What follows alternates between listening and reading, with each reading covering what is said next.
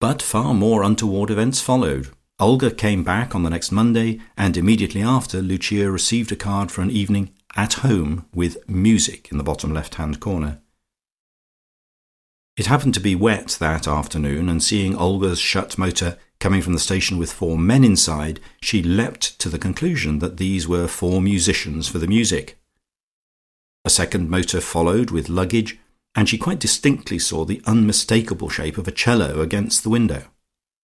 After that, no more guessing was necessary, for it was clear that poor Olga had hired the awful string quartet from Brinton that played in the lounge at the Royal Hotel after dinner. The Brinton String Quartet. She had heard them once at a distance, and that was quite enough. Lucia shuddered as she thought of those doleful fiddlers. It was indeed strange that Olga, with all the opportunities she had had for hearing good music, should hire the Brinton String Quartet, but after all that was entirely of a piece with her views about the gramophone. Perhaps the gramophone would have its share in this musical evening, but she had said she would go. It would be very unkind to Olga to stop away now, for Olga must know by this time her passion for music. So she went. She sincerely hoped that she would not be conducted to the seat of honour and be obliged to say a few encouraging words to the string quartet afterwards. Once again she came rather late, for the music had begun. It had only just begun, for she recognised, who should recognise if not she, the early bars of a Beethoven quartet.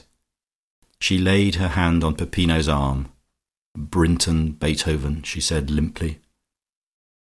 She slipped into a chair next Daisy Quantock, and sat in her well-known position when listening to music, with her head forward, her chin resting on her hand, and the faraway look in her eyes.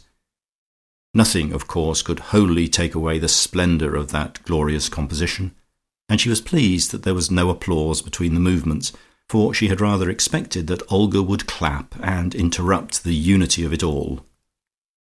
Occasionally, too, she was agreeably surprised by the Brinton String Quartet. They seemed to have some inklings, though not many. Once she winced very much when a string broke.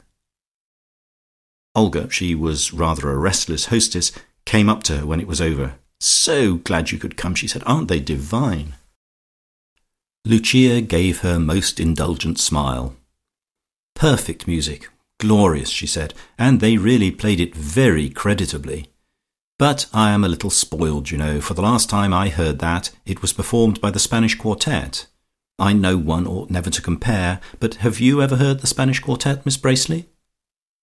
Olga looked at her in surprise. "But they are the Spanish Quartet," she said, pointing to the players.